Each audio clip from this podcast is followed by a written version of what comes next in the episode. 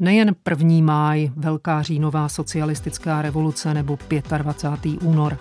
Vedle těchto velkých svátků komunistický režim slavil i řadu menších významných dnů. Třeba Den raketového vojska a dělostřelectva, Den horníků, Den železničářů a 21. září také Den tisku, rozhlasu a televize. A právě ten si v příštích minutách připomeneme prostřednictvím archivních rozhlasových nahrávek. Od mikrofonu zdraví a pěkný poslech přeje autorka pořadu Veronika Kindlová. Archiv Plus.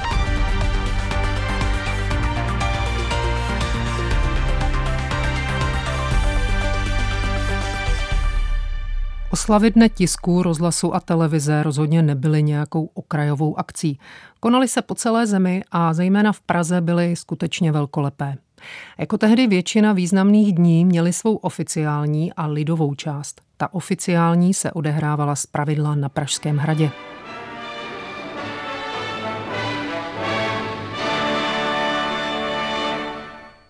Rozhlasové noviny. Nejprve přehled hlavních zpráv. Nejangažovanější komunističtí novináři obdrželi dnes vysoká vyznamenání ke dní tisku a k 50. výročí rudého práva. Tady je potřeba udělat malou odbočku. Jak právě naznačila zpráva z rozhlasových novin z 21. září roku 1970, Den tisku byl spojen s historií rudého práva.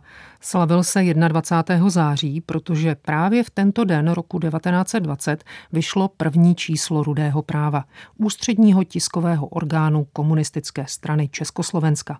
A teď zpátky k oceňování zasloužilých žurnalistů, tentokrát v roce 1974 člen předsednictva ústředního výboru komunistické strany Československa a předseda federální vlády Lubomír Štrougal, předal dnes v Praze u příležitosti letošního dne tisku rozhlasu a televize Československé novinářské ceny. Toto vysoké státní vyznamenání udělil prezident republiky za dlouholetou angažovanou řídící a publicistickou činnost šéf-redaktoru Pravdy Bohuši Trávníčkovi a za dlouholetou obětavou a iniciativní novinářskou a veřejně prospěšnou práci ředitele ústřední redakce politického spravodajství a publicistiky Československého rozhlasu Květoslavu Fajksovi. Oslavy dne tisku byly zkrátka výmluvným dokladem toho, že média byla součástí komunistického režimu a sloužila jeho potřebám. Jak řekl Josef Stalin, tedy alespoň to tak psali v Rudém právu, úkolem novin je mimo jiné objasňovat úlohu dělnické třídy v boji a ozářit světlem vědeckého socialismu každý jev, se kterým se dělník setkává. V roce 1968 se ovšem řada novinářů tak trochu utrhla ze řetězu a místo, aby ozařovali světlem socialismu, koketovali se svobodou slova. Jak to s takovými po příjezdu sovětských vojáků dopadlo, asi není třeba dodávat. Hovořit o nich jako o odstrašujících případech pak v dalších letech patřilo ke koloritům dne tisku. I když příčiny všeho byly daleko hrubší, sehrál náš tisk nedobrou roli v dramatických událostech předchozího období za náporu pravicových sil proti základům socialismu i zavleklé politické krize, která následovala. Bylo nutno provést ve sdělovacích prostředcích rozhodné i tvrdé kroky. Ani dnes není situace mezi novináři jednoduchá. Mnozí váhají, někteří trvají na svých nesprávných názorech. Přesto, jak řekl na včerejší besedě s novináři tajemník ústředního výboru strany soudruh Gustav Husák, jsme zde dosáhli v posledních měsících značný pokrok. Na mnohých místech ve stranickém tisku, v televizi, v rozhlase, ale i jinde máme již mnoho uvědomělých novinářů, komunistů i nekomunistů, kteří se zaujetím obětavě znovu a znovu se obracejí ke čtenářům a posluchačům, seznamují je se skutečnou pravdou a pomáhají hledat reálné východisko. Říkal u příležitosti dne tisku ministr Jaroslav Havelka, předseda výboru pro tisk a informace v roce 1969. V tomto, stejně jako v roce 1968, se z pochopitelných důvodů Den tisku připomínal jen omezeně. Slavnosti se nekonaly, politici ocenění nepředávali, jen v roce 68 proběhla novinářská soutěž Julia Fučíka, jejíž výsledky se také vyhlašovaly v Den tisku.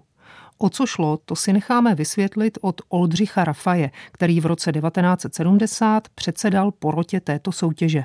Novinářská soutěž Julia Fučíka je nejvýznamnější novinářskou soutěží u nás. V běžném roce zhromažďuje vždy ty nejvýznamnější a nejpodnětnější, nejzásadnější příspěvky autorů všech novinářských žánrů a příslušníků všech masových sdělovacích prostředků.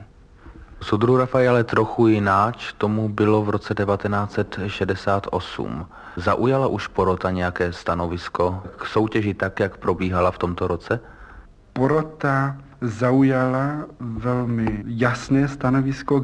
Musela konstatovat, že Právě v tomto roce bylo Fučíková jména i soutěže nazvané po něm zneužito pravicovými i kontrarevolučními silami ve Svazu československých novinářů, že v tomto roce byli odměněni výhradně ti autoři, kteří jako novináři stáli v čele protisocialistických kampaní a kteří se spolu podíleli na neblahém vývoji před srpnem a po něm až do dubna 69. roku. Den tisku, rozhlasu a televize se neslavil jen 21. září. Už před tímto datem se konaly všelijaké tematické výstavy, besedy a také, jak se tehdy říkalo, aktivy, čili schůze pracovníků médií. Co dalšího bylo na programu oslav v roce 1971, přiblížil 19. září zástupce šéfredaktora Rudého práva Karel Douděra reportérce rozhlasových novin.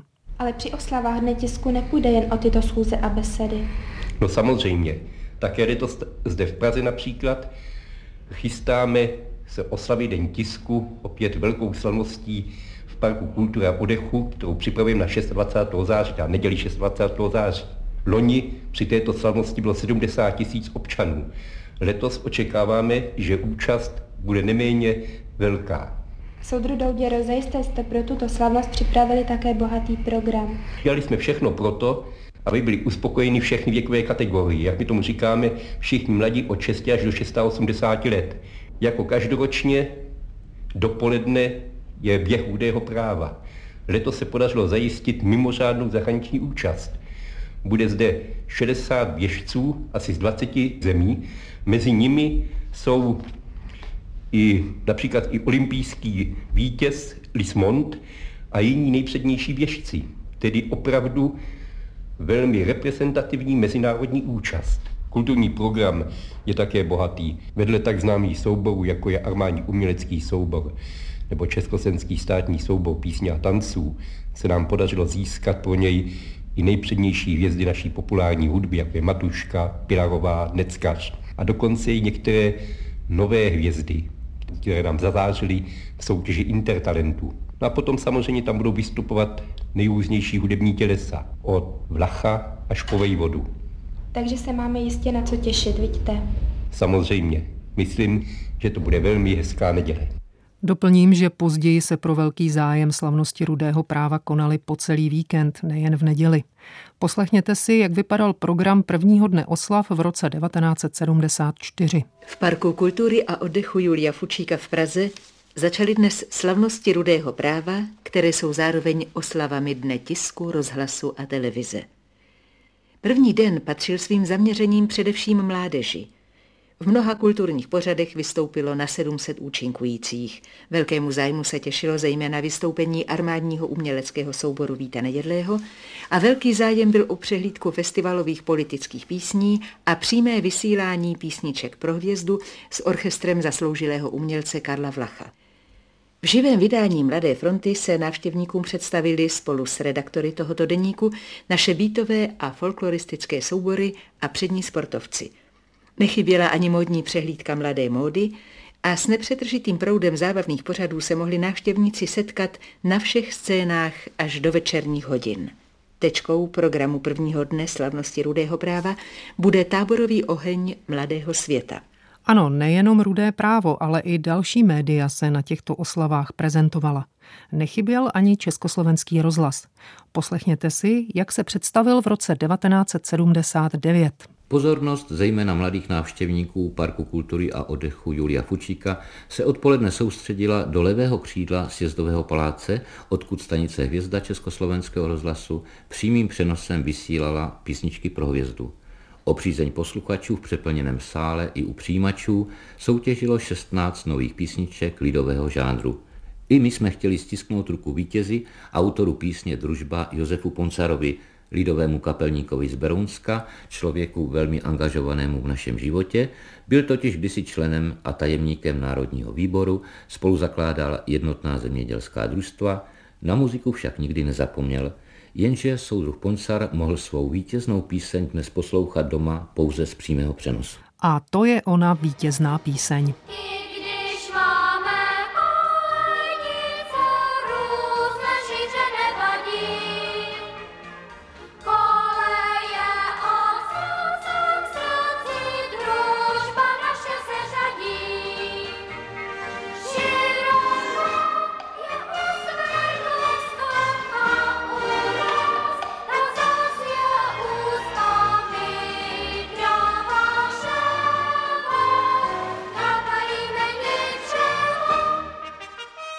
Ale co je to teprve proti programu, který zažili návštěvníci slavností rudého práva v září roku 1982, kdy během soboty a neděle vystoupilo na 2000 umělců? Jen namátkou můžu jmenovat některé z těch, kdo se starali o dobrou zábavu i poučení.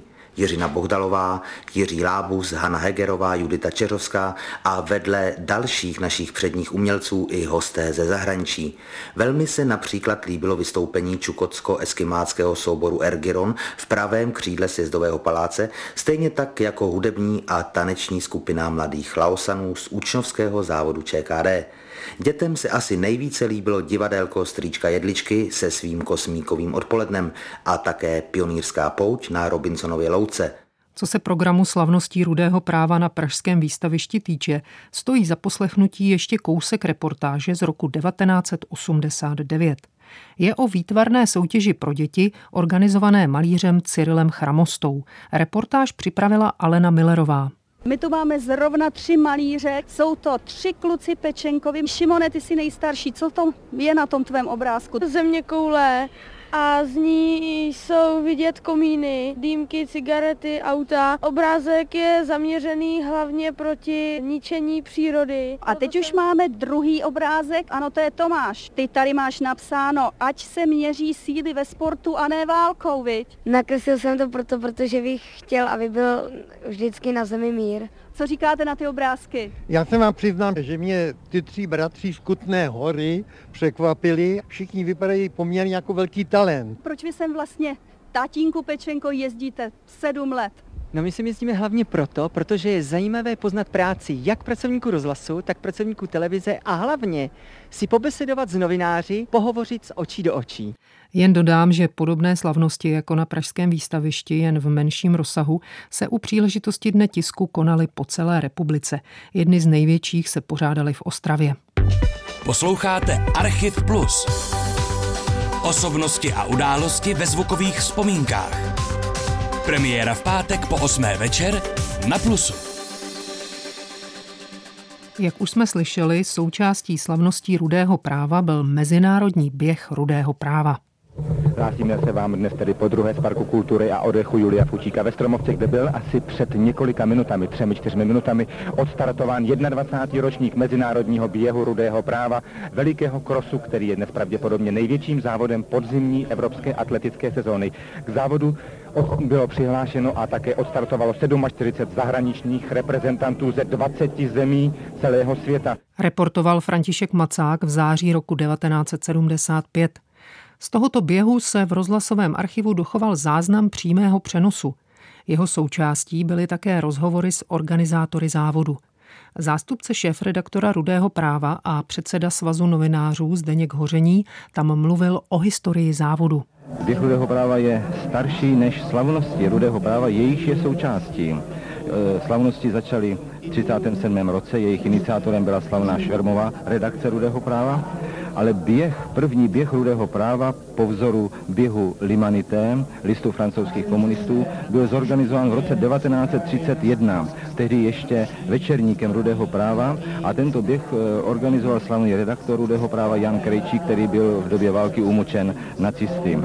První běh se běžel eh, v Edenu, zúčastnilo se ho 300 závodníků a první, kdo se přihlásil, byl nynější národní umělec Laco Novomeský, také redaktor Rudého práva. Tímto příběhem ohlížení za slavnostmi rudého práva uzavřeme a ve zbytku pořadu se podíváme, čím si Den tisku, rozhlasu a televize připomínal Československý rozhlas. V první řadě se ke dni vyjadřovaly rubriky typu zamyšlení, živá slova či tečka za zprávami. Za všechny si pustíme kousek ze zamyšlení Josefa Valenty, předsedy Svazu novinářů z roku 1969.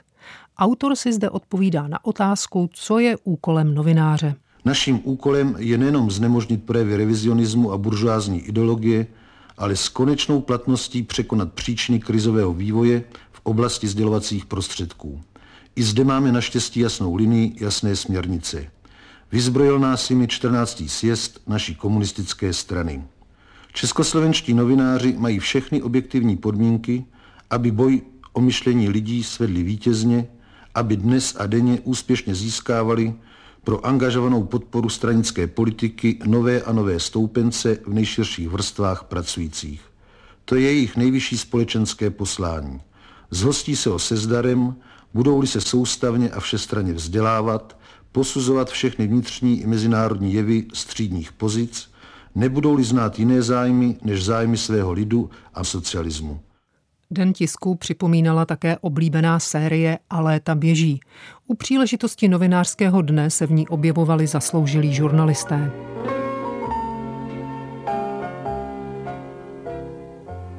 V tiché odlehlé ulici v Praze Střešovicích bydlí Josef Šedivý. Zkoumavý přímý pohled do očí, pevný soudružský stisk ruky, několik střízlivých, úsporně formulovaných vět na uvítanou. Vážná, ostře řezaná tvář, do níž jakoby se natrvalo vtiskly stopy životních zážitků proletářského synka z tábora, později kryčovského učedníka, ale i stopy houževnaté více než třicetileté novinářské práce ve stranickém tisku. Nevelký skromný pokoj je téměř zcela zaplněn knihami, novinami a rukopisy. V tomto prostředí tak skromném a přece bohatém jsme se pokusili zachytit z vyprávění Josefa Šedivého, tak, jak nám to jeho až úzkostlivá skromnost dovolila, portrét novináře komunisty. Členem strany jsem se stal v roce 1923. To mi bylo 23 let. Bylo to v táboře. Předtím jsem působil v Komsomolu a ve Federaci proletářské eh, tělovýchovy. Vyprávěl v roce 1974 někdejší redaktor Rudého práva Josef Šedivý. V roce 1980 u příležitosti Dne tisku a zároveň 60. výročí založení Rudého práva byl tomuto listu věnován celý pořad a léta běží. Hovořili v něm mimo jiné také čtenáři Rudého práva. Pro mě setkání s Rudým právem to je vlastně začátek mý výchovy budoucí členky strany. Mně bylo sice 14, když skončila válka, ale přesto tatínek můj, dělník v té době v závodě Aero ve Vysočanech, nosil ze závodu ilegální rudý právo. Takže jsme si ho večer doma četli místo pohádek, pak jsme ho skovávali pod uhlí ve sklepě a časem putovalo dál, to já už nevím kam. Říkala Nina Topolová ze závodu kompresory ČKD Praha. Podobně si medili i její kolegové patrně Jiří Šimonovský a Eman Karban. Já jsem jeden z těch, kdo už se dostali neodvolatelně do středních let a tak patřím také k těm, pro něž se rudé právo stalo samozřejmostí. Lektoři u nás si vystřihují podle svého zaměření články, někdo si vystřihuje e, úvodníky, řadí si je tematicky, někdo si vystřihuje teoretické články, a tím se vlastně seznamuje s autory článků, s pracovníky Vysoké školy politické i s redaktory Rudého práva a e, nakonec si e, i hledá e, svého redaktora, svého autora. Někdo hledá Sudra Matouše, někdo hledá Sudra Aniše. To přijde na zaměření každého člověka. Když jsem nastoupil do závodu kompresory, tak už jsem na, na vysoké škole jsem vstoupil do strany a tak jsem dostal za úkol pracovat jako tiskový referent na v našem pracovišti, to znamená konstrukce. Já pomocí rudého práva, které roznáším různým soudruhům, tak se vlastně seznamuji se všemi články, které jsou v rudém právu napsány. Používám ho hlavně pro přípravu politických aktualit na schůzi, na stranickou skupinu, takže vlastně ho čtu celé. Dni novinářů se věnoval i pořad pro děti Pionýrská jitřenka. Ten ve svém vydání z 22. září 1974 dětské posluchače seznámil s tím, jak se dělají noviny, konkrétně Rudé právo, co taky jiného. Děti se dověděly, jak se noviny sází, jak se pak tisknou na rotačkách a také to, jak se matrice s obsahem nového čísla novin dostává do mimopražských tiskáren v Brně a v Ostravě. Každý den před 6 hodinou večer čeká už redakční volha i se šoférem na náklad příslušných matric, které během 20 minut musí bezpečně dopravit na ruzínské letiště. Odtud pak putují vzduchem až do moravských tiskáren. Mít tak na autě maják a sirénu, to by se to jelo. Přeje si nejednou řidič, když se proplétá přeplněnými pražskými ulicemi a drahocené minuty do odletu letadla utíkají. Jenomže sirénu ani maják nemá a tak všechno závisí jen a jen na jeho řidičském umění. Ale v rudém právu myslí na všechno. Stane-li se, že třeba pro mlhu nemůže letadlo do Ostravy či Brna startovat, nevozí se matrice autem, jak bychom předpokládali. Je to vymyšleno daleko lépe. Ve stejnou chvíli, kdy první vůz míří do Ruzině, odváží druhý stejnou porci matric na nádraží, aby docestovali k moravským rotačkám vlakem. V dnešní digitalizované době zní něco takového nesmírně komplikovaně, vidíte. Československý rozhlas se u příležitosti dne tisku, rozhlasu a televize nevěnoval jen rudému právu, ale občas i sám sobě.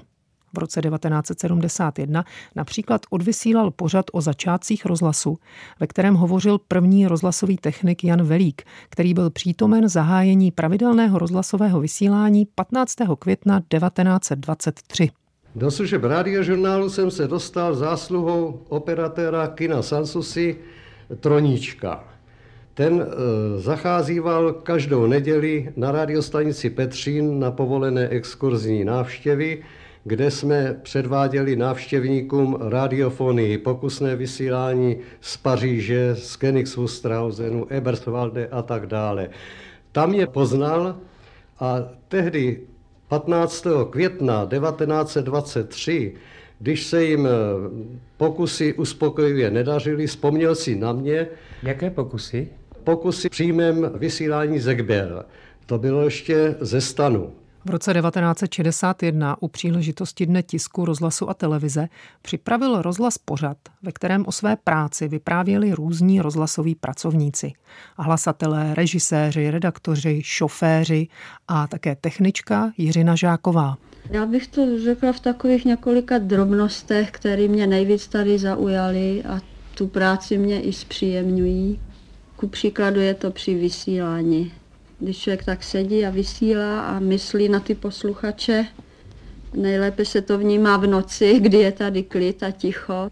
Prostě vysíláme třeba noční koncert nebo něco. No. Člověk si říká, jak se to těm posluchačům líbí, co dělají právě, kdo to poslouchá, kde, v jakém místě. No a ještě víc, ještě krásnější pocit je, když vysíláme pro naše krajany, třeba někde za mořem a představujeme si ty staré lidi, kteří před lety odešli do ciziny, jak asi to na ně působí, protože to je pro ně jediné pouto s vlastí, že? Tak to jsou takové hezké chvilky. A tohle milé vyznání použijeme jako tečku za dnešním Archivem Plus, který jsme věnovali oslavám Dne tisku, rozhlasu a televize. I za mistra zvuku Jaroslava Novotného se od mikrofonu loučí a někdy příště naslyšenou se těší Veronika Kindlová.